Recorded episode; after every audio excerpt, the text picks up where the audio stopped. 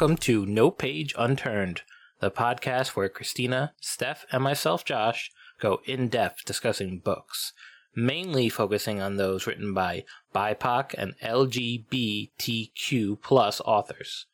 You don't have to read along with us, but be warned, there will be spoilers ahead. Welcome to our side program that we're calling Off the Books, in which we have author of Space Trippin, contributing writer to the Red Opera, and soon to be launched TTRPG campaign, The Black Ballad, Pat Edwards. How are you? I'm great. How are you all? I'm We're great. excited to see your face. I know. I'm excited to talk to you about writing because Also, Heck hear yeah. your voice. Yeah, that's Yeah. it. Yeah, I feel like this is good. That I this is gonna quickly turn into like you guys all talking about writing, and I'm just gonna sit here and I'm gonna absorb it all. I'm gonna have a good time, and I'm gonna be like, I like to read. it's gonna clear your skin. It's gonna unclog your I'm pores. just gonna drink beer. I I I would argue that is a absolute vital part of it. Having people that like to read really helps if you're a writer. I'm doing my part.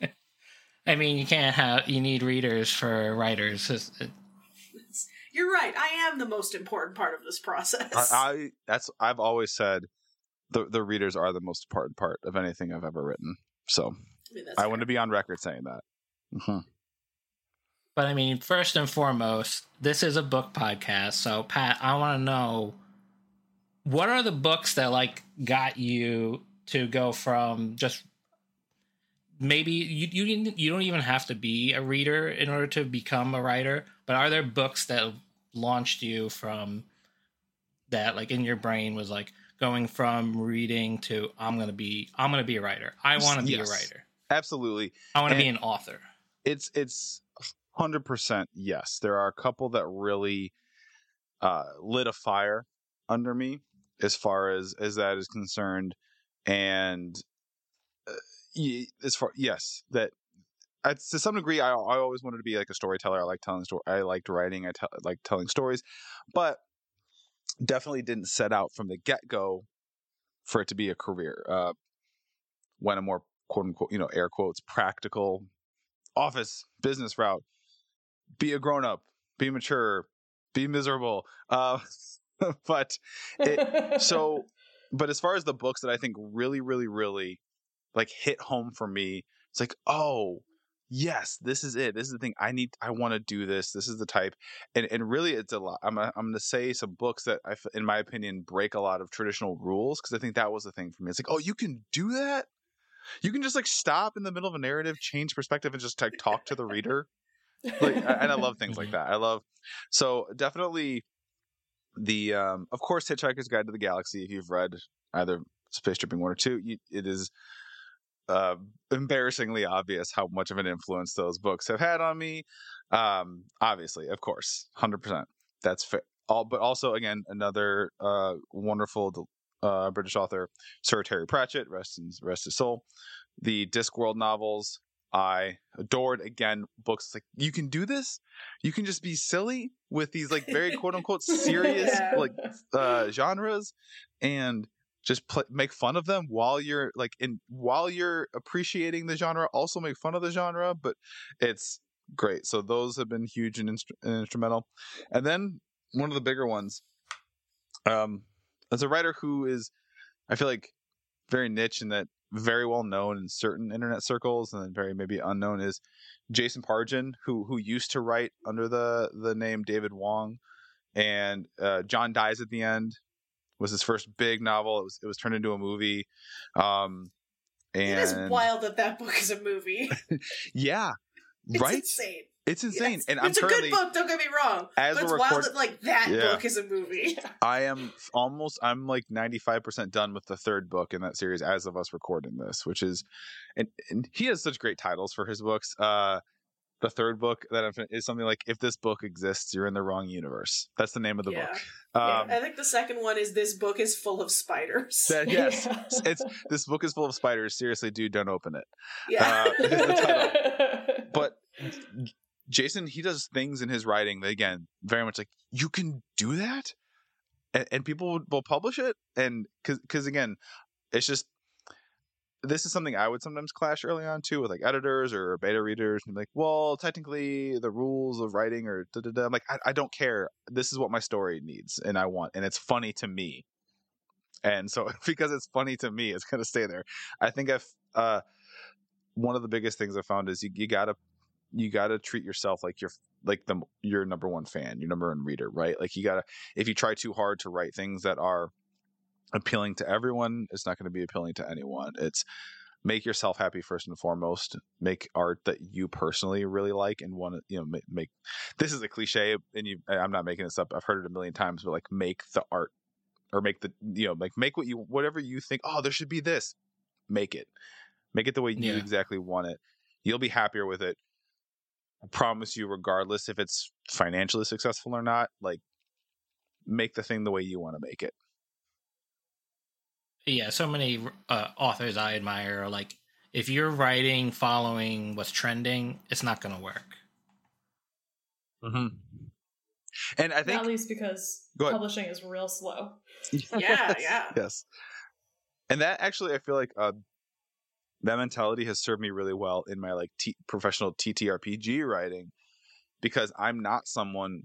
I'd say the overwhelming majority of people in that space are lifelong like D and Ders or RPG gamers, and they've been playing since they were kids, and I'm not. I definitely came into it later in life, and I think because of that, I have a little bit of a different sort of perspective.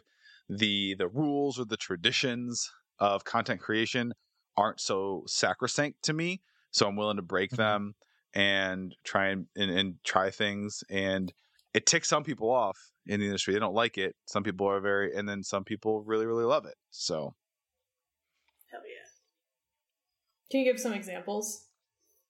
Because I like ticking Yeah. people off, and I just want to know how to do it. I was just talking about this with someone. So, um, one of the things I stumbled into when we were doing the Red Opera, which is the first big TTRPG project I ever I ever worked on, and was when it came time to like when we're creating these original monsters or enemies or whatever NPCs that the players will fight at some point, and I'm looking at like stat blocks and like this having to especially let's let's take let's take casters let's take magic using enemies and npcs as a great example of this and a traditional the the overall majority if you pull up like the stat block for for some evil wizard or necromancer or lich or something like that um the stat block's going to have you know the usual numbers and then a few things and then when it comes like things like their spells aka, aka the cool shit they're supposed to be able doing there's nothing really that original to it. It's just it's the same spells we all know, just different combinations of them, like slightly different.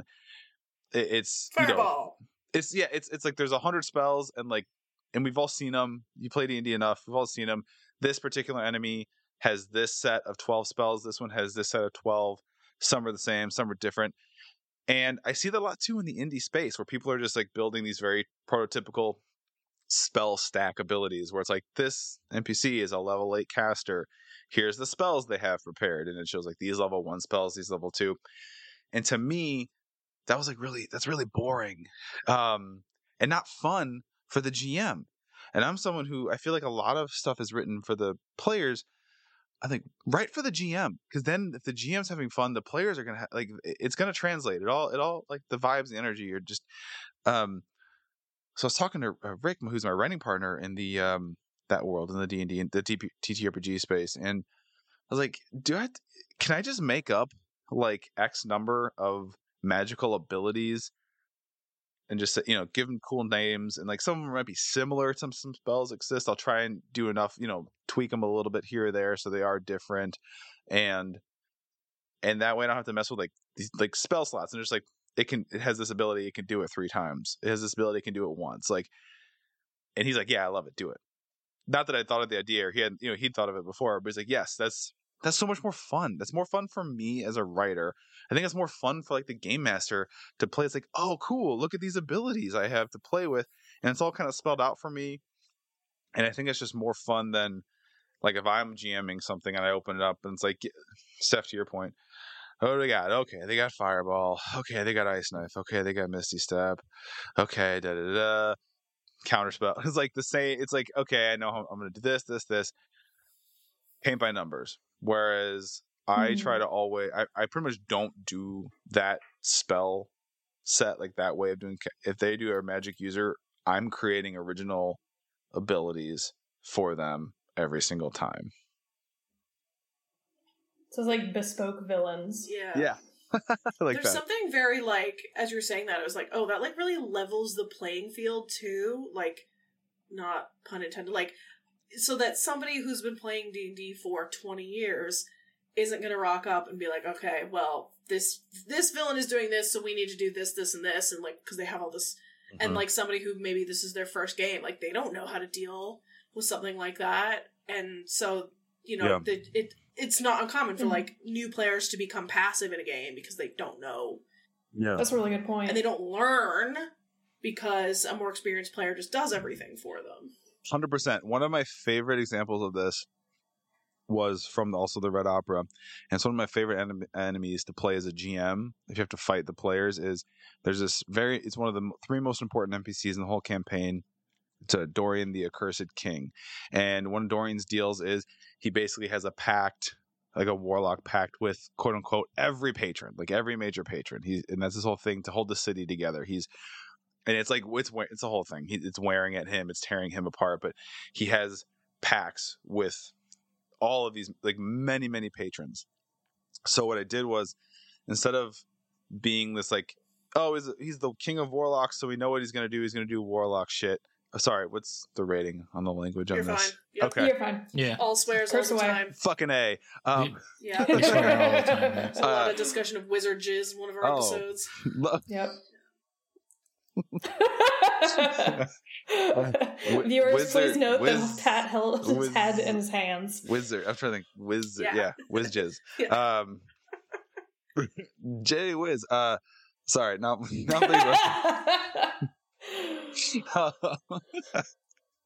so so I wanted to evoke that with Dorian, right? Like with his abilities, and so it's not just oh, here's a powerful warlock. We know what warlocks can do.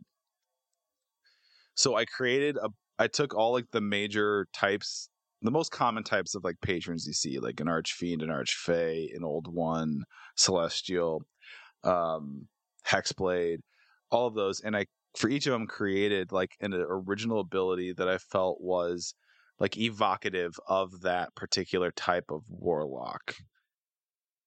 So, and with a lot of like color to them, a lot of flavor to them as well, as far as what it looks like, what the effects are, and unique, and also kind of turned in like different abilities to like control the battlefield too, which I always think is fun. Or, and you know, as far as for a GM to have an enemy that's not just dealing damage, but can like control the battlefield, as in like spells that move players against their will to different locations or control, you know, different things to change the landscape. So I gave them all these different abilities that are all very different in nature, right? Like the the the hexblade ability, the hexblade like um oma- like homage ability is very very different in feeling from the old one homage ability that he has and all of that. So it's it's one of those things where I think it's a lot of fun to play, and you get to pull these things out, and you see the players like reacting, like I don't know what this is, I don't recognize it, because a lot of times it's Josh. To your point, is like, oh, okay, I know what this, I know what you're doing. You're casting blank, blank, blank. I know what that does, and I know exactly how I'm going to react now, and it just becomes like, it takes like the flavor out, you know, when it's just when combat's too, and that's the thing I'm really conscious of too is combat, especially in like 5e, can be a real slog if people, are, you know, Mhm. if you're not trying to like put bells and whistles on it. So I forgot. I lost my train of thought where we got there, but I think I said the point. I said what I meant to say. Yeah. So, were, were you an author before you ever ran like a campaign as a GM? Yes. Because with my D and D group, they all knew I was a writer and that I wrote my own fiction, and so they after we did, you know, uh, the Phandelver intro campaign, they're like, "Oh, we want the we want the writer to be the DM," and I found that the transition from writing fiction to DMing was uh difficult and it was especially difficult because I was so new to 5e. So like what was the what was the transition from writing for uh, fiction and then GMing and then also writing, you know, a campaign book? Yeah, that is something. So I think you hit the nail on the head. Is that not all writing is equal? Is an equal experience. The type of writing, as someone who I've um, so written a couple of novels, working on another one. At this point, I've written a number of different like TTRP gaming publication type work. Um, I wrote one screenplay for a short film that got made. I'm actually working on another screenplay for a feature film.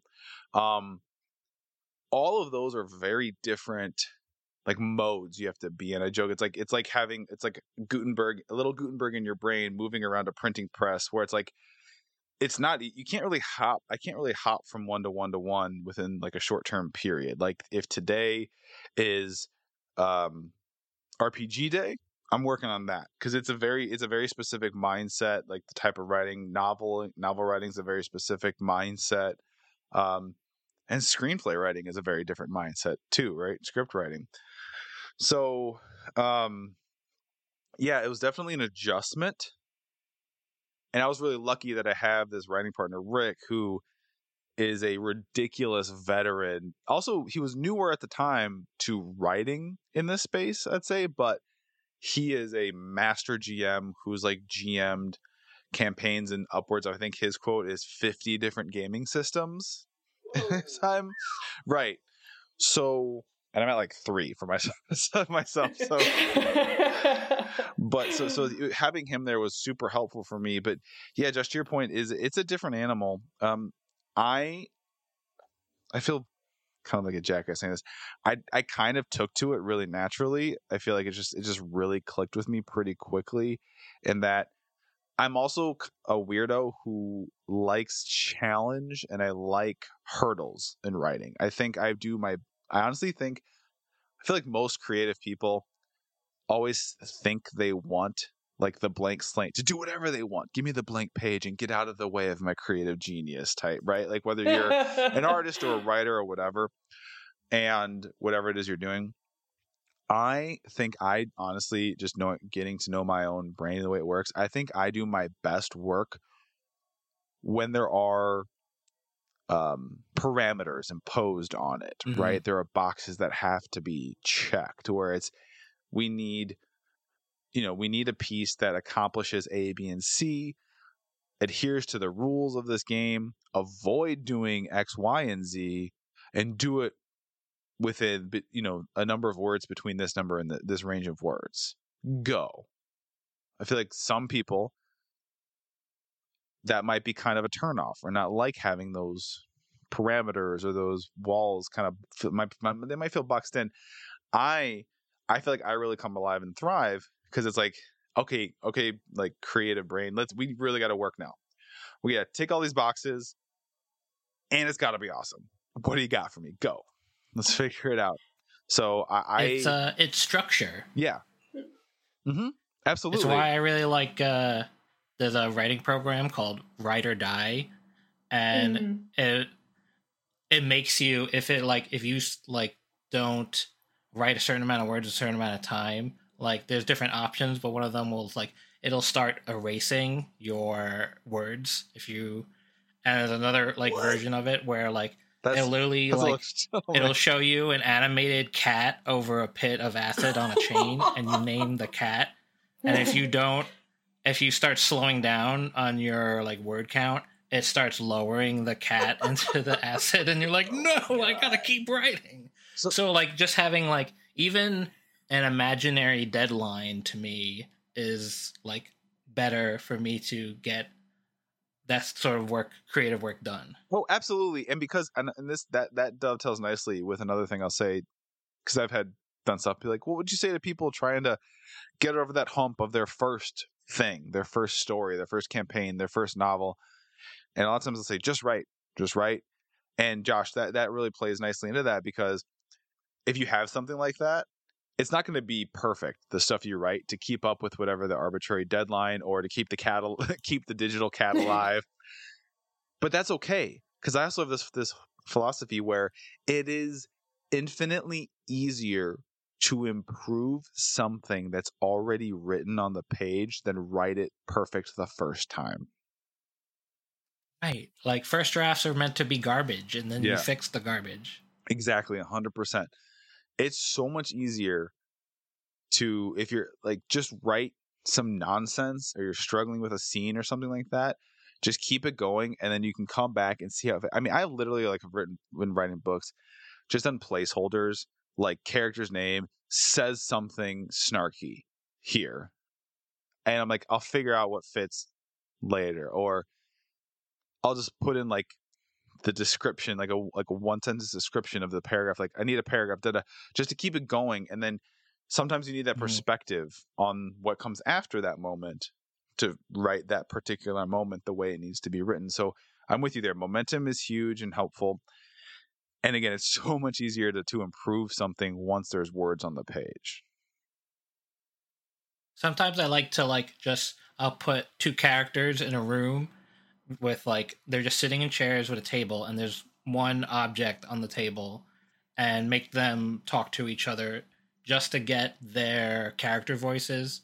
And then that scene will probably never be used but it gives me an idea of what you know what my char- characters sound like and what how they would react to uh, like you know they're in a table and there's a pack of cards in between them.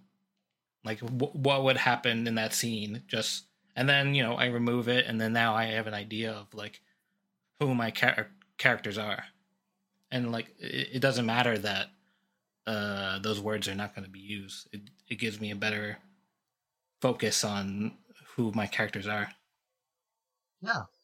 Yeah. One thing I wanted to ask you is, you know, so you've got RPGs which have it's almost like character then narrative because like you have to populate a world and they all have to be there.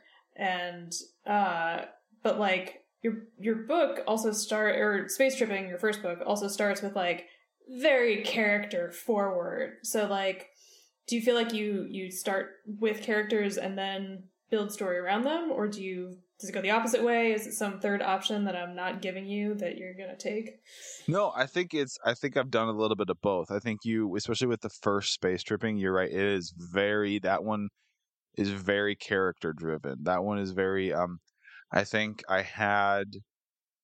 I wrote like the opening just kind of on a whim. I don't know. I said this weird flat, just kind of on a whim. It's like, oh, could this could I extrapolate something from this? And then I didn't do like a super detailed outline. I just had a very small handful of major beats. And then the blanks got filled in by the characters. And I really was okay. I feel like I have a clearer idea of who this character is and what their voice is in my head, especially the two main characters who we were introduced, you know, Chuck and Jop. And it's like, how are they each going to react in this situation? What are they going to do? What are they going to say? What are the consequences? What would the what would the consequences be of what they do and what they say? How are they going to react to those consequences? What are the consequences of their reaction? Rinse and just rinse and repeat through the whole story, and before you know it, it's like, oh, okay. And then that was really interesting because there's a lot of stuff in the first book that I didn't envision when I first started writing it. That kind of came to me as I was going. That was like, oh, oh, this is I have an idea now because what if blank blank blank? Because I have them say this or they do this.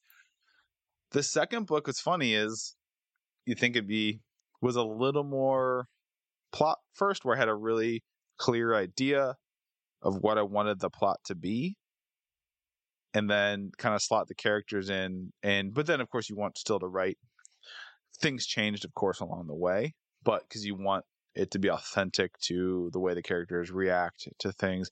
That's a huge pet peeve of mine when I'm watching things or reading things and when characters act like completely out of character and like just like that doesn't man i don't want i don't want to tick off this fan base because i i do let me just say no do it do it I'm some- i like super i liked supernatural i watched the whole show Oh, beginning to end i like I'm the show so with you right now, Pat. that, that, well, let's, let's not talk about the end. The last couple of the last couple I of actually- I episodes.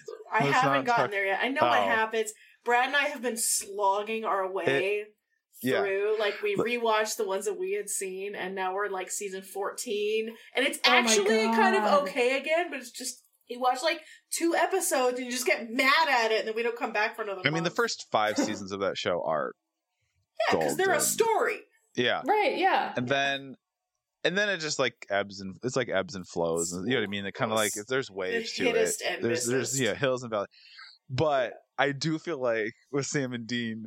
There are wild swings where they are not consistent. Those two, where it's like that makes no sense.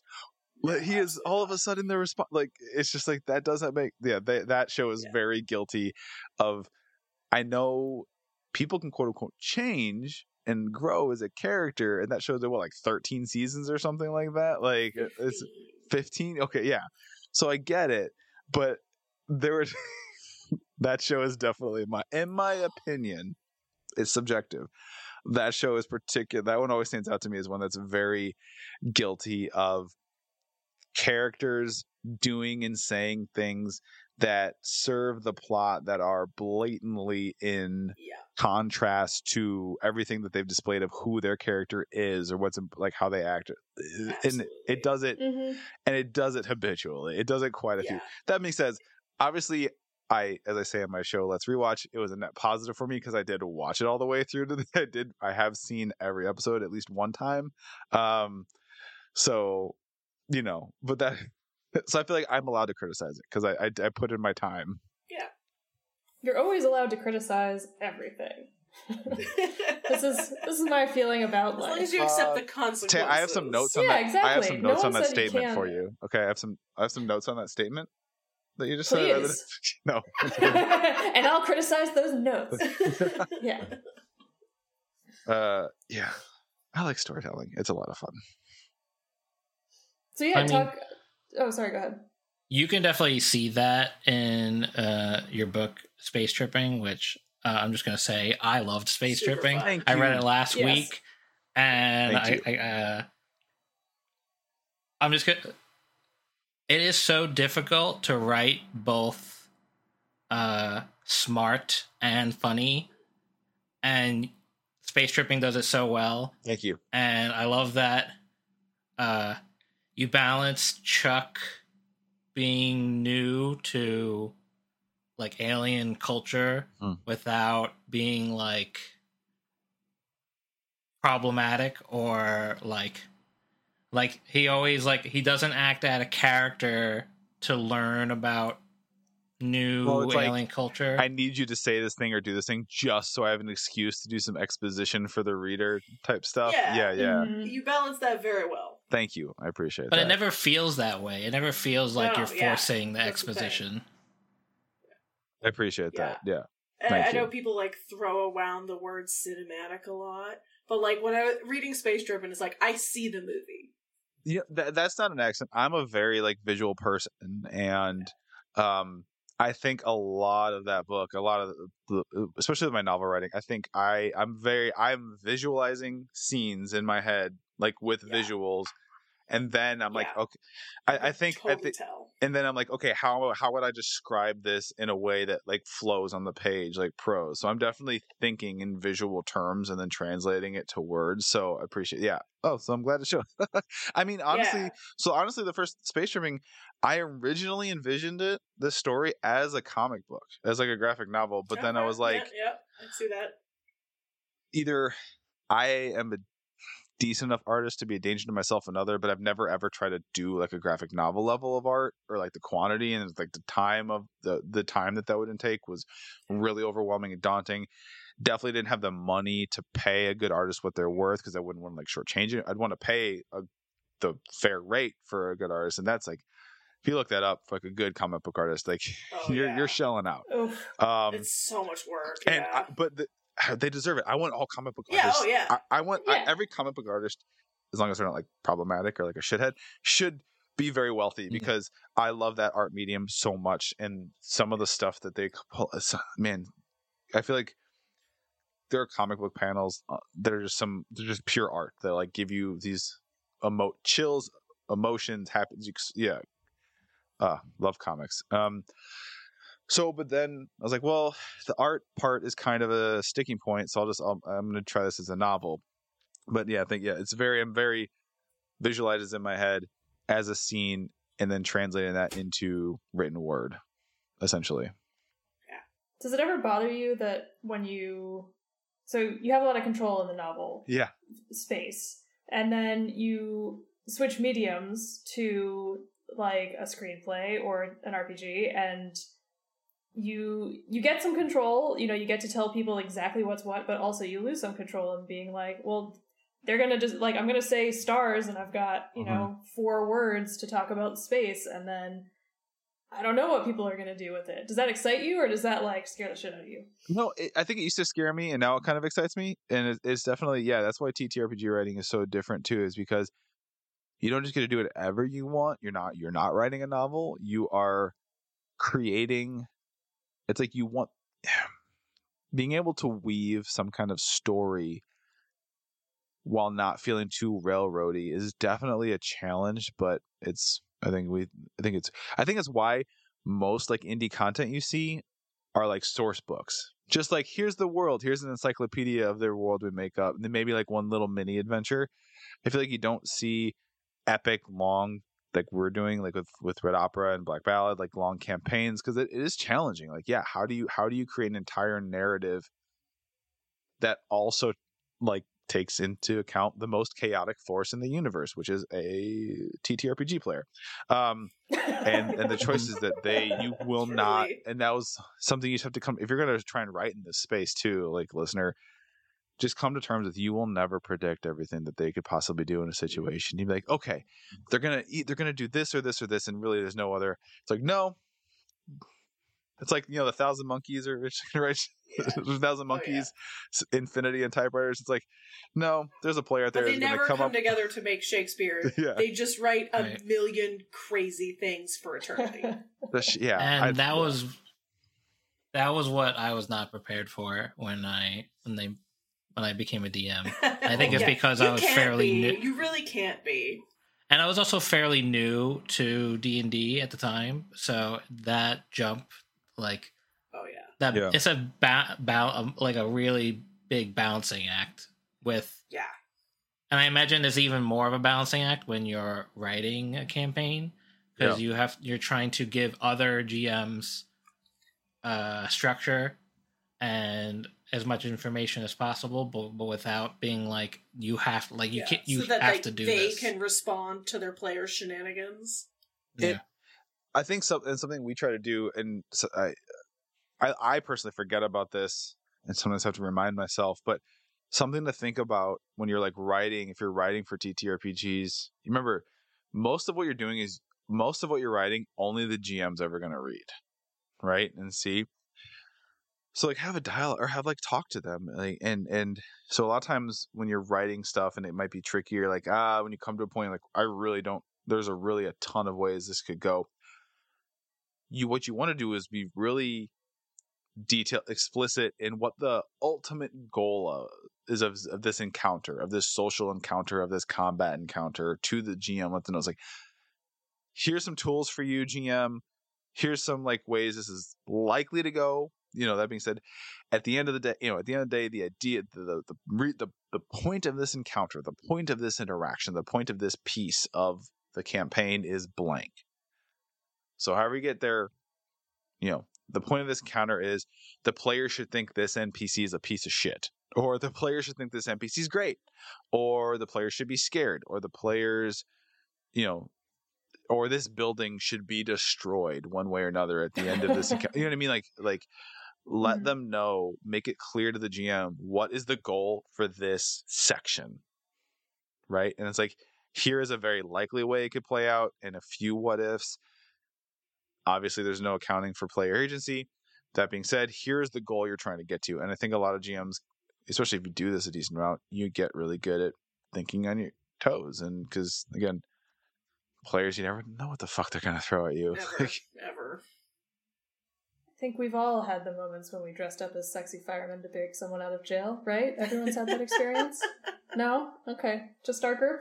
No, but I've had multiple experience of like, oh, here's a here's a building with multiple character points. Oh, the wizard just burned that entire building down with fireball. Yeah, there goes yeah. my, there goes the rest of the session. Guess I got to Yeah. come up with something new. Or yeah, they they're like, you know what? I don't feel like helping the fish people in that cave. We're gonna go now. Like, okay, Listen, Always gotta have a That's- wizard. that was the next two sessions. you know, I feel, I feel like like classes too are, are so for the most part decently balanced and stuff, but man, just having like a straight up classic wizard is I think just so helpful. And our the campaign I'm currently been a player in for almost two years, we don't have a a full blown like caster class like that, you know. And Oh. uh, there's so many problems. I feel like and it's been fun. It's been we've created entertaining content from it, but it's like I've said so many times, like God, this this thing is going to take us an entire two hour session would have been solved if we just had a wizard at the party. This would be a non starter. This would be just done already, yeah. and just just we're a bunch of so. Yeah, again, you don't know who what the makeup of the party is going to be, right? It's Yeah. just, oops, all barbarians. Sometimes you have a party where intelligence is everybody's dump stat. Yep, I've I've been in and that suddenly party. they can't solve anything. that is Or you have that is me. one of my games. we have me or my character is on paper supposed to be like a genius and has like a 20 intelligence but i'm just like a dummy so i have such a hard time playing a smart That's character hard. Yes, And it's really hard. I, I i naturally fall into just such a like bimbo like himbo energy with players my my characters so naturally and it's like no he's supposed to be smart not a not just like socially awkward Don't- i'm like dang it you did it again Playing someone who's dumb is so much fun. it's so and much Yeah. fun. And sometimes Oh, playing a yeah. smart character can be a buzzkill for the rest of the party when they want to do something dumb. It's just fun to be an idiot. also, when you're writing a book, you have six months to figure out the smart person problem. Yeah, When you're playing a game, you have to be There's no smart on your second feet. draft. There's Yeah. no final draft. yeah. yeah But like, so you, you do have a drafting process when you're writing TTRPGs, but you also have like that spontaneity aspect. Is there a way that you try to like make sure that you're writing for the spontaneity, or like do you have to do anything where you go back and forth, where you're like, oh, like do you have to play games with yourself? To oh yeah like, and that oh, the yes players would do this. Yes, and that's why I think um, you can write a novel by yourself. You can write a screenplay by yourself. There are people that do solo writing TTRPG work, but I think TTRPG projects, especially like entire books, are way better served as a as a collaborative team approach because other people think of stuff you never would have, and like I mean, at this point, like with Black Ballad, with Storytellers Forge, we have a massive team, and um, and it's of you know multiple you know a couple writers, editors, artists, layout designers, all of that. You know, and it's just something where everyone has different, uh, having those different perspectives, have you know, getting eyes on things and having a process for review is invaluable. I definitely think TTRPGs, uh, if you want to create and write and publish, are are better served as group efforts because it's a group thing. It's a group game. The game yeah, is like that makes sense. That makes sense. Can you tell us about the Black Ballad? I would love to. uh, so We're all waiting on the questions. Like, is now the time that we ask? Mm. Right. So yeah. So I co-founded a like an independent uh, production called a studio, calling it called Storytellers Forge, and. 30 seconds on that. It's basically um it's myself, Rick Hines, and Courtney Penny are the three sort of official co-founders of it. We have a number of um collaborators that are going to be like consistent members of the team. And this is kind of an in-house project, the Black Ballad. But essentially, what it's going to be is is a studio where we have our own in-house projects that like are our own brain children, but it's a place that anyone can come to and partner with us if they if they have something that they want to get published, especially in the in the gaming world. And they've like, I've written this manuscript, or I have a first draft of this manuscript, and I don't know what to do with it. And we can be your like back office, right? Like set you up on a crowd. How to like, here's how you do a crowdfunding campaign. We're going to partner with you. Of course, there's going to be like a split of proceeds of like the crowdfunding and all of that. Um, but it's like, do you do you have art? Do you have art? Do you need art? Are we going to be supplying the art? Are you going to supply the art? We have printing and distribution, so we have all these resources that people can come to us for. Um, And the big, big thing that's going to separate that separates though is you, listener, if you're a writer or creator, you own your IP. We do not take oh. ownership of the IP. We've had bad experiences with that. Too many people, too many studios try to make it that they own the IP, and don't do it. Don't sign. the- I always tell people one of the most important lessons I've learned in this industry is so in a creative project, everyone's bringing something else, something to the table, right? Or you're, why are you on the team? Everyone's bringing something to the table. It could be their labor, like editing, their editing eye. They they know printing or distribution. They're an artist. They're a writer. If the thing you're bringing to the table is the idea, your idea, you can't give up ownership of that because that's all you have. That's your bargaining chip. That's Mhm. your thing. So if you thought of something, a book, a story, a setting, and you were writing and you're doing the majority of the writing, unless they're unless they're really backing up a truck of money to your house, don't give up the one thing that that is your big strength, your big bargaining chip is your intellectual property. Do not give up. And we would never ask, and we will never ask someone to do that. Um, so that's one. So that's the Storytellers Forge, the company. Now, our big initial debut launch is the Black Ballad, and that is an epic metal TTRPG campaign that, like the Red Opera, is an adaptation of a Dia Morte album. They are in this. They are recording it now, called the Black Ballad, and so it's going to have music, you know, a soundtrack, uh, like this awesome epic soundtrack, like the Red Opera. It's in its original setting, original story. It's not a sequel. It has some strings that can connect, and there might be uh, a cameo from some familiar NPCs or two from the Red Opera, but it's not a sequel. You don't have to. You you could have never heard of the Red Opera, and you can still have fun with the Black Ballad because at the end of the day, what the Black Ballad is is it's the campaign you play when the heroes die. It's the campaign for an unexpected TPK, or if you have a play a gaming group where a bunch of people have had characters that died and they weren't didn't feel done with them yet. Because yes, this is the campaign where the player characters are dead at the start of it. I love that. I like it. So it's like a, it's a great campaign to like have in your back pocket almost. Yes, hundred percent. Yes. Yeah. If you're a GM, That's immediately what I thought Yeah. when uh when you did the the greetings adventurers uh, Mhm. uh version of it. I was like, oh, I could because I recently we had a TPK, and I was like, this could you could plug this right into Yeah. that Yeah. TPK, and it was a lot. It was a lot of fun to listen to. Yeah, that's exactly what we're going for. It's if you're the forever GM in your group, you need this book. Have this in your back pocket, ready to go. 'Cause when you oh, acci- so real. when you accidentally get too fed up with your players, and you're like, "I'll show you," and you just, or they just do something They can take a mind flayer. It's fine. It's like, and then well, there's like just one too many bad rolls. Yeah. Let's be actually. You know what? That's not even fair to the to the long suffering GMs. It's probably ten percent of the time that happens. Ninety percent of the time, they did something really stupid. Uh, but yeah, then you got it ready to go and you're prepared, and then you look like a rock star because it's like, oh yeah, don't worry, I got something for this. You know, if you're not done with those characters, don't worry, I got something for you. this was planned. Yeah. Yeah. It also gives you that like time, especially if you created your own world for when you're DMing, and be like, how does this party dying affect, you know, what the plot was? Yeah. But meanwhile, they're doing this thing, and I can think about my world.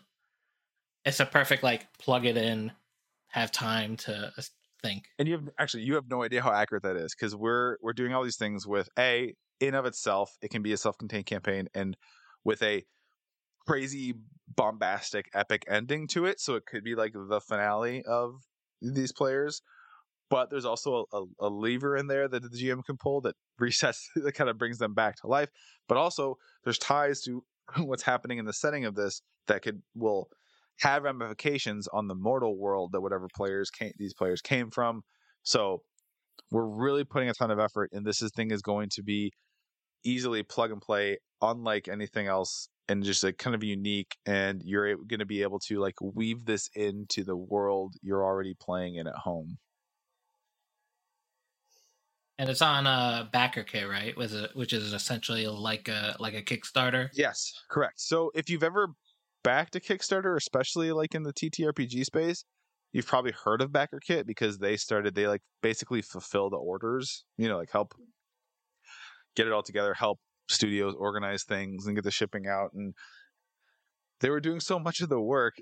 they were like why why does Kickstarter get you know taking their Yeah. big percent cut? Yeah. So they created Yeah. a crowdfunding platform. It's newish. It's definitely small. You know, it's it's. We made the choice to partner with them. It's kind of a long term partnership. So some of the differences are, right now at least, you have to be approved by BackerKit to be on their platform. Like you have to reach out to them, talk to them, tell them what you're doing, kind of show them that you maybe you have an audit. Because here's the thing: they they want Kickstarter, and, and and I don't say this. There's no there's no malice. There's no negativity in this statement. It's just a fact. Kickstarter doesn't care if your project succeeds or fails. Yeah, Or if, And again- or if it's a scam. Yes. Yeah. And- or if you fu- yeah, or if you fulfill your or if you never fulfill. Yeah. Yeah. Right. And yeah. and they take no responsibility. to some degree, they don't. That those instances you put out are are shitty, and they I feel like they should. But let's take it at face value of let putting like scams or like Yeah. failure to fulfill to the Mhm. side. They don't necessarily have to care whether you you know succeed or fail in your campaign. Um, BackerKit has a vested interest. They want to grow the platform. They want you to succeed. They actually are gonna they actually work with you to help you succeed. So long term, because we already have our next three projects after Black Ballad mapped out. Um, it's we we see this as could be a potentially really good long term partnership. In the short term, is why I'm I'm out here doing a podcast almost every single night, is because we really need your support. Um, we understand that 99% of the people that support us on BackerKit, this will be the first thing they've done on the BackerKit platform. They're gonna have to create an account, you know, another account, you know, add your email, da da da, all that stuff. We appreciate it. Um, so it's one of those things where we are using like re- market research. We're sacrificing a decent percent of likely funding numbers up front, but what our hope is it's it's for an investment for you know an awesome long term partnership with this this campaign. Sounds like a really good, like mutual kind of relationship too, Yeah. which is something that we all like to support, and Yeah. you know, not have big giants be like, "We're just going to take your money and not care." So and and BackerKit caring is great. holds people account like you they're not doing the hands off like oh well tough like if it seems like a scam they boot you they ref- you know they mean they cancel it um Mhm. they want you to be accountable because again they're also trying to grow their credibility in this space too. They have a lot on the line as well as a crowdfunding platform. Um so yeah BackerKit the black ballad I'll, i can probably give you like a, a link for show notes or something to the the page. If you're listening it's the backer kit campaign is live on march 7th and runs for 30 days and another thing we're doing i'm just going to jump into it too just talk i want to if you might notice if you go check us out, our funding goal is probably a lot higher than you see in a lot of similar projects. And that's because that's a real number. Here's a little secret about crowdfunding, friends. Um, almost every project, especially like gaming projects, RPG books, go go take a look. Go to Kickstarter, take a look. They're most of them have funding goals like five thousand, uh, express funding goals of like 5,000, 10,000. That's I guarantee you that's not the goal. I guarantee you they spent a lot more than that creating the book or whatever it is. They do that, it's marketing. So they can have like the funded in a day, you know, 100% funded in a day badge, funded in 3 Mhm. hours. Mhm. We don't cuz then but then it's like what happens if they if they they spent $30,000 making the book, they say they only need 10,000, they get 20, so it looks like oh, you doubled your goal, but you actually don't have enough money to actually print and ship the book, right? So, Mhm. our number you see i think uh we keep playing it's like $60000 on there that's the real number like that is the real number we need to pay everyone you know pay everyone actually print and ship the book um you know high quality printing with covers and everything the art and we, we're not messing around with that, right? Like we don't we don't aren't gonna play those games. And even even backer we have I have emails. Even back here, it's like, are you sure that's like kinda high, we're like, no, yeah, like we're not like we're serious about this. Like we're we want to be super because that was an issue that we infamously had to deal with with some partners we made the misfortune you know we made a mistake in partnering with in the past was there was not a lot of transparency and there still continues because i i get the emails still for this other project that they did that who knows it'll come out or not there's still not much transparency and we're like no we're not we're not that's not how we're gonna be like everything we do is like you ask a question you're gonna get a straight answer um so with these things like these numbers our numbers are going to be higher than average because it's that's the real number of what it takes to actually create these books Uh, you, uh, I just have a question. So, is BackerKit one of those ones where if you don't meet your goal, you'll still get the money? You have to meet your goal? um well, that's a great question actually i double because we were talking Okay. to them about that what we there you have a choice like i'm trying to remember there's again this is the great thing about having a bunch of partners and stuff Okay. a Well, lot just so just- yeah. yeah. if people like support you, but you don't make your goal, they still know that like their money is going towards uh, the project in some way, even if it isn't Yeah. the goal. let me assure you like the book's almost completely written. This is not something where it's like we got your money now we actually have to write the book. Like it is we have tons of art done already for it layout done we have an animated trailer we've got like we have voiceover being recorded so you can like download audio clips of npcs that you can play at your table and stuff. Some of it's being recorded by like carlos ferro if you don't know that name. He's a voice he's dom in gears of war he's leonardo da vinci in the assassin's creed That's games. Awesome. um That is awesome. and What? uh yeah That's and like no we have the amount of people that we've that have come out and like wanted to p- sign on with us has been i don't know what's going on like what is happening? Because like our art director i want to shout them out james masingo they've worked on borderlands 2 in the art department. They've worked on um shadowrun. So like we have some amazing collaborators that just like believe in us and want to make cool shit. Um and like so, some of the stuff we got coming next i can't talk about but it's people especially like it's it's it's names you've heard of or like you know in different circle in different circles let's, let's just say one of the ones we got coming up next if you are deep into uh d&d tiktok in those circles there's a Oh. there's there's a there's a decent name in there that that we're working we might be working with um but uh i can tell you guys offline yeah. but no so it's one of those things we but we're trying to be really above board with everything and communicative and like ask anything you want um and if you're out there you know please you know please support the black ballad and if you're a writer if you're a creator and you are feel like you know you've got the work ethic to actually turn in because that's the thing a lot of people think they want to do this stuff and then when it comes time to actually turn in the word count like well where are them pages we're good yeah. so it's if you got something and you know you can make it happen and you want to write it out and come to us with a manuscript reach out look us up storytellersforge.com. I think it's so important to like focus on you are an artist who thinks it's important to pay artists. That shouldn't be Yes. novel. Yes. But it Man. is for some reason. and while that's sad for the Yeah. world, I think that's awesome. Fuck paying an exposure. No, yeah, yeah. Right, we yeah. so here's why I say please, again, please support the Black Ballad because here's the deal. Uh, I, I'll get real, real with you. We also have some investors that really believe in us in Storytellers Forge, and we have just put that money kind of to the side. Essentially, we kind of worked it out where no, there's only two people. There's a lot of people who are collaborating on the Black Ballad. There's only two people who could not make any money on it. That's me and Rick Hines, my writing partner. Um, and Well, and between the two of us, we'll end up writing the majority of the book.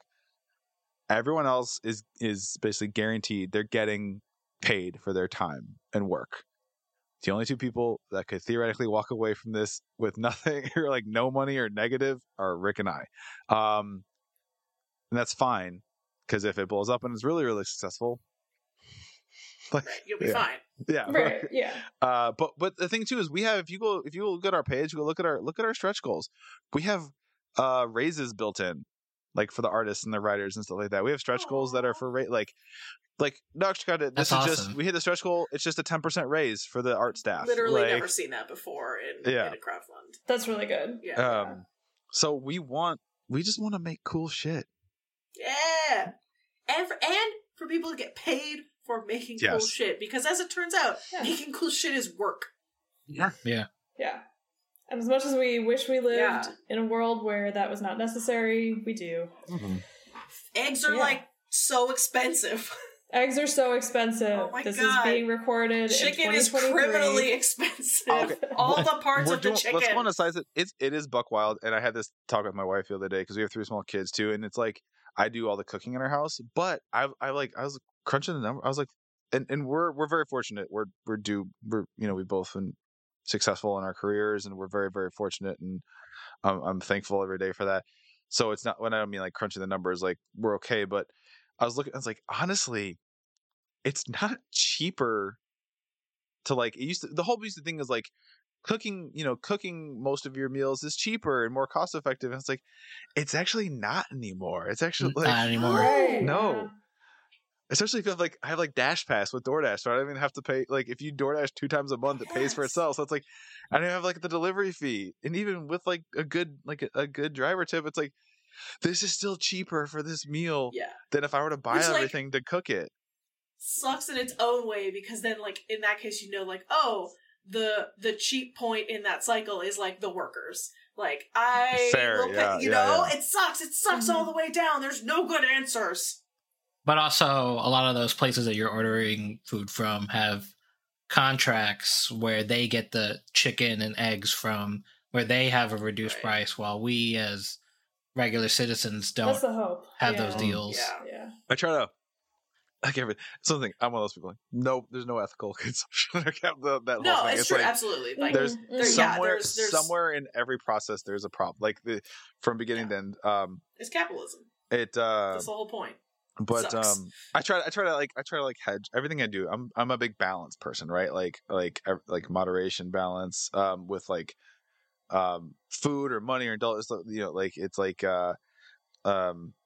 So I cook like half the night on average, like half the nights, because it just ta and then takeout and stuff like that. But um, yeah, it's we could It's talk. fucking- That's a whole other show. Let's I have another hate show. existing. Let's all let's have another. Let's all get together again and just rant about like the bullshit of current Oh this God. current system and society. I, we could do a whole podcast on shrinkflation. Tear it all down. All right, let Awful. let's Yeah. move that aside Yeah, because let's- I I need to ask this question. Okay. What what what are you writing in? What is the pro- I want to know the gritty the gritty details. oh, I see. what program are you Josh writing in? Are you a are you a night writer or a day Yeah. Okay, yeah, let's Um, get into that. You, let's, let's nerd is the program that you write your novels different from the program that you write your TTRPGs in? Yes. I want to know. Yeah, yeah. Do you do you listen? Is it better? Do you listen to stuff when you're writing? Yeah. Do you need silence when you're writing? Right. These are the details that I want. Let's get into it. Okay, so let's take these questions. Let's, let's knock them out. So as far as like what program, I use different stuff depending on what I'm writing. So for TTRPG writing, I use Word because when you because like I said they're col- usually collaborative. We use uh, OneDrive as like the the Mm. shared folder. Mhm. um these documents get really big and chunky really fast and i'm i like google i like the i like google drive and i google docs and i do most of my own personal novel writing in google docs because i'm the only, like it, it's i'm the only one going in and out of there and it's these rpg things get so big and chunky and you, we have all these folders with stuff because we have it's like different sections or you don't want some map because these are these are big fucking books. So it's like every section's a different word document and onedrive is just better for syncing that and having one sort of like universal cloud where people can pull a document edit it and everyone can see it. Google Mhm. drive google docs it would it would get so slow so fast. Like it, it, they get when the documents get too big. So microsoft word and onedrive for ttrpgs i'd say i do most of my novel work in google docs just because it's easy like it just is so compatible with like my phone and i can I can i can literally just pull it up on my phone and maybe add a few sentences on the fly really easily to a novel Mhm. in there. And then i do i have final draft for script writing and screenwriting. Um and so that was that was one part of the question um Yeah. i believe music was in there like or like setting so here's the thing um i say an ideal scenario for me i can do it either way um i'll i do have playlists yeah i do have i do have writing playlists and there there's a lot of different ones. I've got one that's like I'm curating with a bunch of different song like just very variety of different songs on it.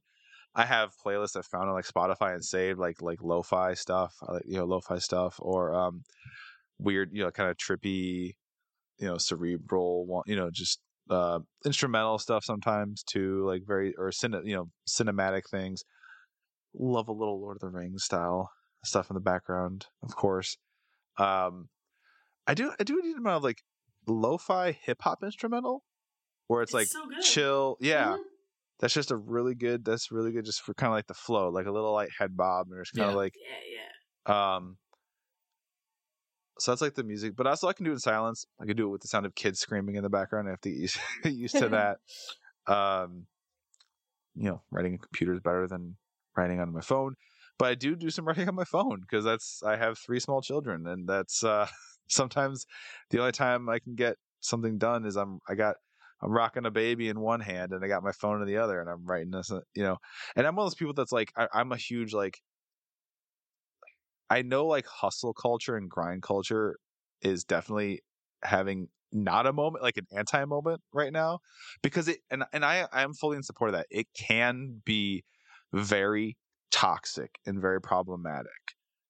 Um I'm someone who for me in my world is a sucker for it and it works for me to kind of have that like grinder mindset and like get my that again that being said i'm not someone who's like preaching like you got to get up at 2 a.m and work and work, you know work get up before the the person next to you and don't be out you know i'm a sucker for that stuff and like the motivational speeches and like do not be at work i don't da, da. i am and that works for me and it gets me out of bed but i don't try to push that on anyone else and i get like again why that can be weird and eye rolly and uh, and i get it. So that being said i have this thing i call it like like no zero days where if nothing else i write one sentence in something that day. Here's the thing though. If you get one sentence out you're probably got you probably know what the next sentence is. So it usually ends up being at least like a paragraph.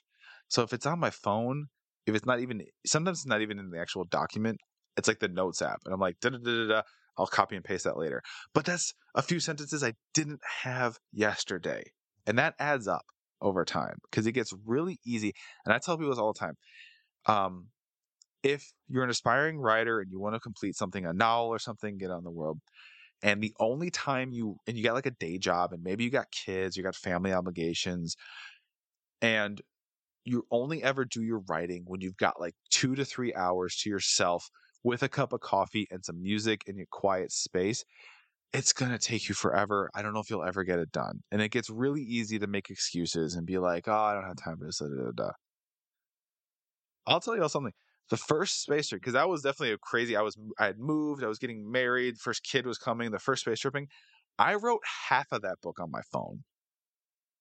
Easily half of that. I write emails to myself so i wouldn't lose it so because you know gmail saves forever and then i copy and paste it and format it to the document the word doc and so it's something where for me i'm like wherever i can get it in if I can add a couple sentences, I do it, or so, or just some like notes, some ideas and stuff like that. Like I'm always trying to, Yeah, because Was there another- starting is the hardest part. Yeah, hundred percent. Again, it goes back to easier to fix something already on the page than write it perfect the first time. Yeah, when I started writing, when I took it, started taking it more seriously, there was a, a Neil Gaiman quote going around where he's like, "If you write only when you're inspired, uh, you'll make some great poetry, but you'll never be uh, a published novelist. Sometimes you just have to yeah, sit down and write one word, and then write another word, and then you have to finish things." especially if you want to do this like as a job. So I take on, so I have my like projects where I'm like an owner of, right? So there's like Black Ballad, there's my space trippin novels, and it's like I I like I'm writing it and I get paid. I'm get you know making an income from it, but like I at the end of the day like that's those are my babies. I own it. I also take on freelance writing work, and I've written for other publications. Um, that's not you know, and that's something where they're giving you very like we need this like um you might not be feeling it or because it's not like your baby it's not your ip it's not your world you're coming into someone else's world and writing and it has they have to approve it and this and that but like it's a job so you got to do it like and that's definitely something where that's not a i'm so inspired the artist but you got to the, uh, they don't I, I they don't give a shit if Getting you're inspired as an artist they're like yeah, Yeah. but yes, that is true. But it's one of those things where, but that's also, I think, really good, like for growth as a writer, to Mhm. have to write in someone else's world and adhere to their parameters, and um, it's something where it's, it, it can ebb and flow and how creatively fulfilled you were, but like, I also don't be precious. I think don't be precious with ideas. If you, had, you if you have a good idea, you have another good idea and if you if you only have the one a good idea then maybe this is isn't for you but don't be precious with things. Um you didn't ask this josh but i'm just going to throw it on there because it feels like like this piece of advice that i think just kind of tie, like kind of fits with all of this is as far as like getting stuff done you've got to keep the number of projects you're working on at one time small. You might have 10 great ideas. If you try to work on all 10 none of none, you're going to have in 10 years 10 unfinished problem projects. That was a Freudian slip. Ten unfinished problems is also true. I try to keep it to two. And it's like I'm actively working on two. And at any one time, any one, you know, like week or month or something like that. Cause it's like just get one done and then it's done. And that's done. And then you can do the next one. And then I feel like we all know so many people that have an unfinished book on their computer, multiple unfinished, because they have so many great ideas. That's great. Ideas are great. I got lots of ideas. You have ideas. I could not think of another idea for another ten years and not run and and just work on the things I already have and not still have stuff.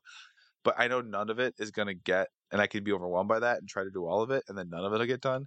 But instead, I'm choosing. It's like, like, put my head down and go. Like I'm choosing this one. When this one's done, I do this one. I don't fuck with anything else until this one's done. Then I do this one. Uh, You know what I mean? Like, and that's how you build a body of work. That's good advice. Yeah, that is that is actually I like that. less projects than I would have thought. Like I was expecting you to say like three or four. Like two is like it's pretty, and I think it is so easy to be like, ah, I've got two. I'll take one more on. It'll be fine. Because I do that with podcasts. I occasionally break my rule if like one of the if like the third one or one of the three is like a, sh- a very short term project, you know. Um, no, but I like I think I think two, and you have you have like if you're just not really not feeling one of them, you have the other one. But if you want to actually get them done, Josh, did I hit everything? Uh, uh, that was that was Yeah. I'm trying to remember if I hit like because there are multiple parts to your question. I want to make sure I hit them all. So Well, I imagine it's like totally different for you because you have a, a family and two kids. So it's more like there's not a uh, scheduled writing time, but it's like when you can get Yeah. it in, like Oh, you yes. said, like on your phone. when you can get it in I, I would say i am naturally more inclined to write in the morning i'm a morning i'm kind of a morning person so i think again in a, in like an ideal world i definitely am someone who i think is is more of a morning writer than an evening late night writer my brain gets sleepy i don't want to do stuff at the end of the day um i'm definitely i i'm i wake up ready to go in the morning so It's totally different for me because I work overnight. So my Oh, yeah. morning is like your afternoon.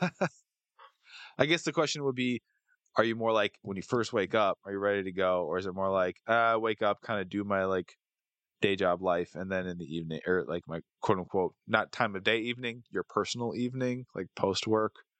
Um I often will be have like lofty ambitions of, oh, after the kids are in bed, I got like two hours, I'm gonna get so much done. And then by the time they're in bed, I'm like, look at my wife, I'm like, she's like, you're just gonna sit on the couch and we're gonna watch a show, aren't you? I'm like, yeah.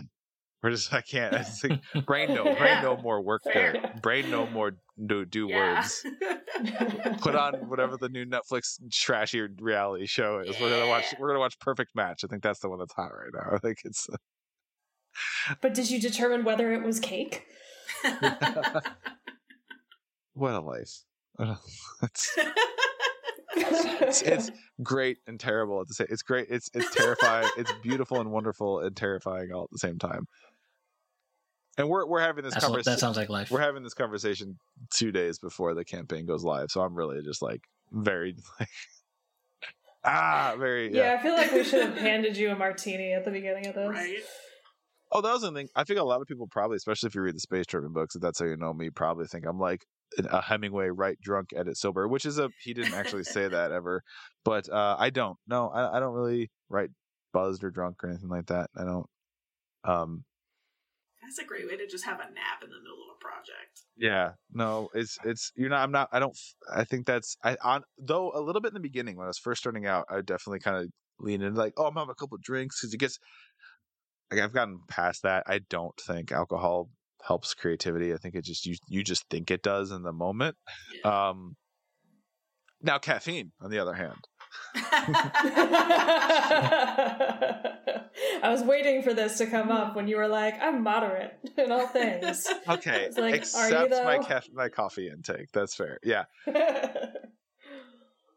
I think I like and my and my politics. wrote. And my politics. Let me be very clear. I'm very I'm very like yeah. Not all things. So I shouldn't say all things, but uh I think I wrote like three thousand words one night when I was drunk, and I was like, "Oh yeah, this is this is I gotta do this all the time." And then the next day, I was like, "What is this garbage? this, this doesn't make any sense." Oh, Yeah. yeah.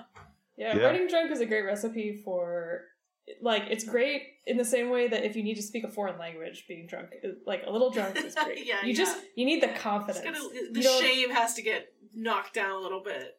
yeah. Right, but if you don't actually know any French, it's not going to help you, man. yeah, yeah. Yeah, when I was more, I don't really drink that much anymore. But when I did, I would always carry little pocket notebooks and write whatever ideas I would think of Yeah. when I was out with friends. And the next day, I would read those ideas and be like, "Well, here's one good idea." out of, Hamburger like, lawnmower. things I wrote down. the fuck does that mean? I still have the legal pad. I wasn't even drunk at the time. I don't know what happened. It just says "Space Bees?" question mark. Was that from Sailor Moon? I must have been. Probably. Yeah, Uh, but you I can do it when we anything. You just do anything, put space in front of anything, and it's like an idea. Yeah. Like True. just look around, look around in front of you, find an object. Space pillows. Is this anything? Oh, I, I do have one last question. Is there anything you could tell us about space trippin too? Space Trippin 2. Oh, sorry.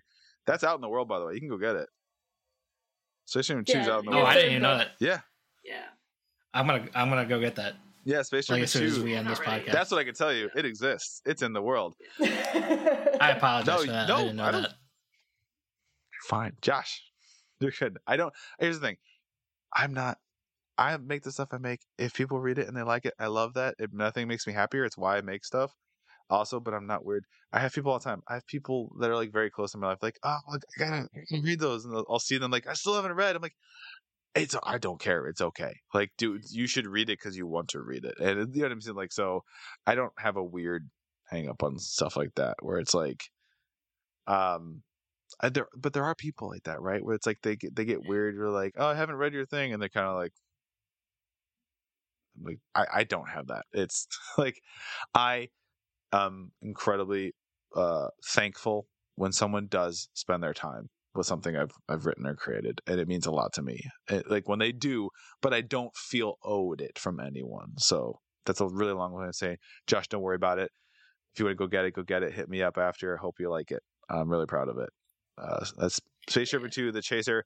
Third one, yes, is in the works. Yeah. Do you Oh, that's- title that- yet? See, now that's that's news I didn't know that there was a third one in the works. Mm-hmm.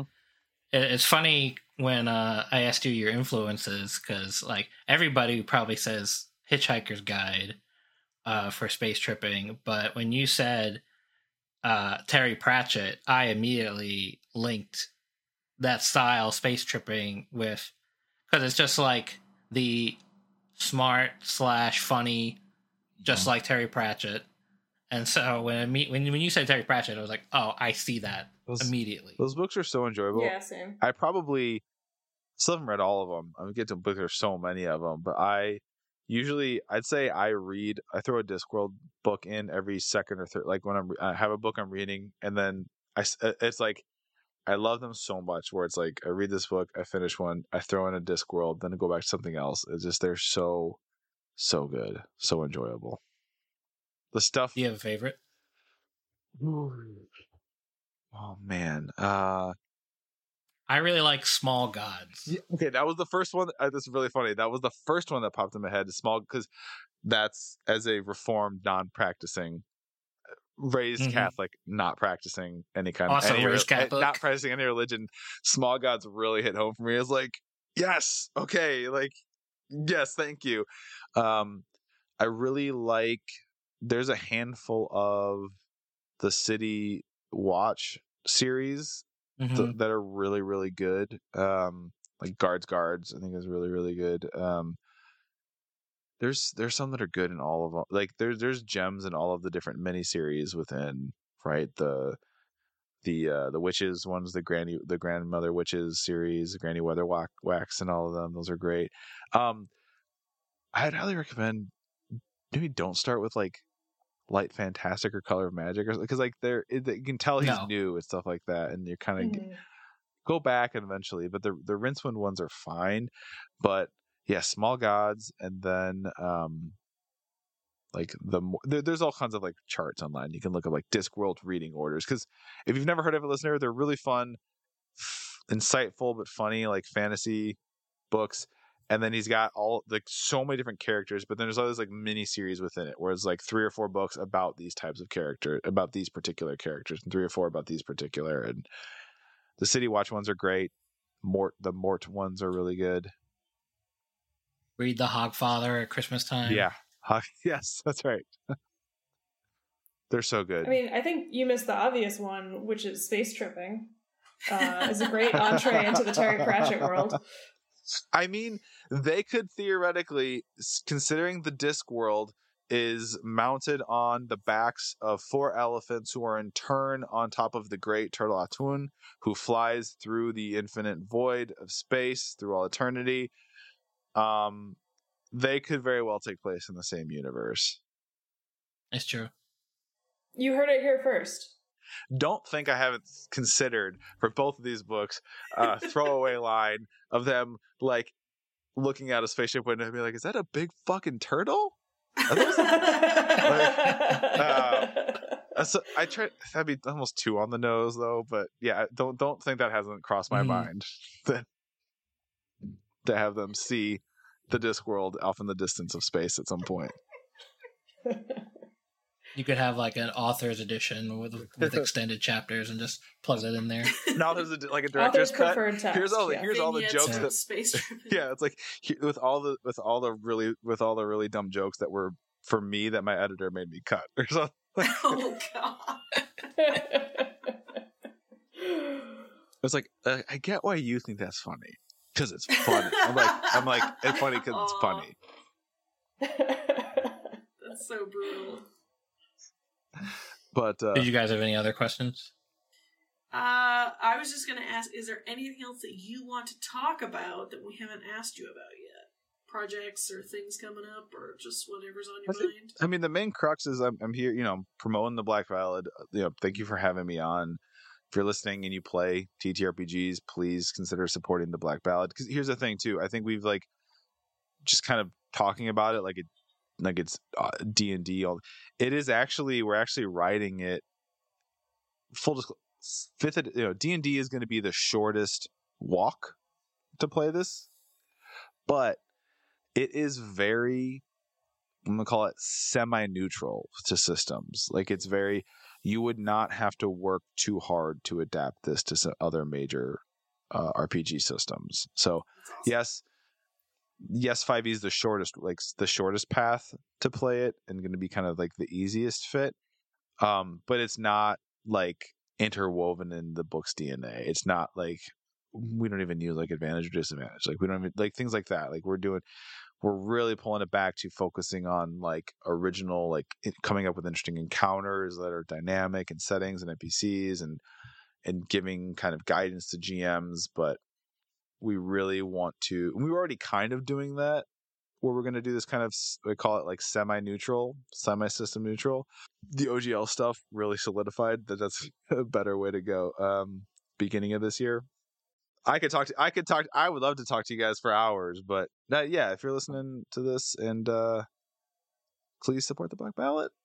I need it for my company to not crash and burn All right, so plug time then. Where can people find you and the Black Ballad and Space Trippin' and all that stuff? Yeah. If we want to make it really easy, um, I am at the Pat Edwards everywhere. If if it's if it's I have an account, you know, you know, how about some? There's some branding synergy right there. It's Twitter, Hive, Mastodon, Instagram. My website is the Pat so the Pat Edwards. Don't forget the S at the end. Everywhere, um, you find me there. I'm sure I'll be screaming about nothing but the Black Ballad for the month of March. Um, or if you go to storytellersforge.com, obviously like the landing page is going to be support it for the next one. So there'll be links there.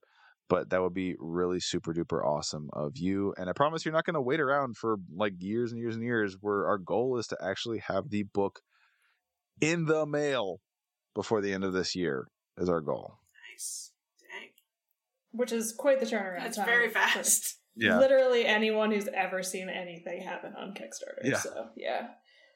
Consider BackerKit.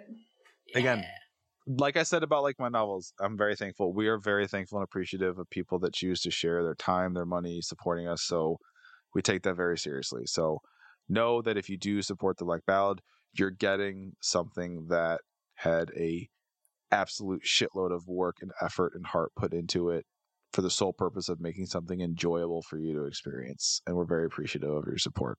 Thank you. Okay, one more very important question. What are you reading right now? Oh, it's funny. Is I accidentally you had told me you're going to ask this. I um actually answered this. I think earlier in the episode. I am currently reading because technically I still have like two chapters left. Uh, I am reading "If This Book Exists, You're in the Wrong Universe" by Jason Pargin. There you go. Right now. It's a lot of those books are a lot of fun.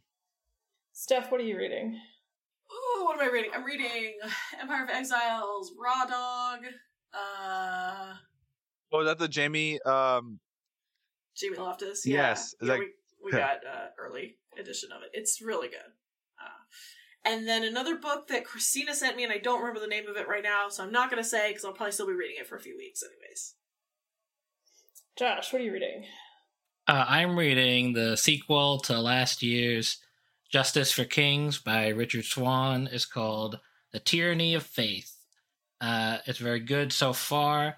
And also, um, immediately after uh, finishing uh, Space Trippin, I bought the audiobook. So I'm also listening to that. It's it's delightful. And so I just want to throw that out there. Like, he's become he and I become what was friends. the name of the. Uh, the the narrator Nick Tukoski. He and I have Yeah. actually become friends. Nick is great, very talented. He creates uh, content for iHeart, and you should all go listen to. He just created a show last this past winter called Twelve Ghosts with that stars um, Malcolm McDowell, um, Dang. big Hollywood actor, and sp- we're kind of getting out of winter, but it's a great spooky wintry ghosty vibes. So Yeah. It's still cold. Yeah, actually, all of us are north of Yeah. you, Pat. So Yeah. And I'm- I'm also continuing my uh, uh, rereading Joe Abercrombie's books from the beginning. I mo- I finished The Blade itself, and now I'm on to Before They Are Hanged. Nice. Um, Christina, what are you reading? I am reading the excellently titled "Drive Your Plow Over the Bones of the Dead." That's Love such that. a you book title. Thank That's you. a great title. Yeah. tell me about that. Uh, she won the Nobel Prize. Oh, okay. the author, um, so which is dope. So I'm reading that and Space Trippin too, The Oh. Chaser. So yeah, that writer's a real hack. No. No negative self talk on he this. Yeah. one. hacked his way into my heart. Oh my gosh, My heart, it's I'm hacked. blushing. Pat, thank you so much for for coming on with us. Thank you so much for Yes. having me. Delight. We'll have to have you back on for the next project. Yeah, This was delightful. Best of luck with everything. We support you. We support supporting the Black Ballad. Yes. Uh, we'll have all the links in the show notes and everything. We'll have it on our own Twitter and stuff. So listeners, go to all those places if you want to find Black Ballad, or just probably Google it. and now Pat needs to get some sleep, and or not Prepare get some for sleep. a small child's birthday party. Yes. You know, Mhm. never ever sleep again is what I'm hearing. Uh, it's it's cliche, but you you you just exist in a state of perpetual. I mean, I did it, we did it to ourselves. It's fine. We have three children by choice, and it's we did it to ourselves, but it's fine. It's we're just always tired all the time. Listeners, you can't see it. Pat is weeping into the camera. There's coffee coming in. It's just black. Yeah, I, I cry black because yeah, sweet cold brew. yeah, fun fact: the Black Ballad is actually just about having children. oh my god, I love. That's the next project. I feel like I should make sure I, I love my children to death. I'm a very involved father, and they're my world. Y- You are. it's yes. like yeah. yes, I mean, yes. just because you are an awesome dad. Yes. We would not be joking if there were not pictures of Pat perpetually rocking a child and Yeah. writing a book with one hand. Yeah. So, Mhm. all right, books. Books. Books. books. Thank you for listening to No Page Unturned, part of the Geekly Inc. podcast family. If you like the show, please show us some love with a rating and review on your favorite podcast app. You can follow us on Twitter and Instagram at No Page Podcast. The show is edited by me, Steph Kingston. Our amazing theme music is by Bad Sparrow, and you can check them out at Bad Sparrow Music. And our cover art is by Chango Chamango, who you can check out on Instagram and Twitter at Chango Chamango.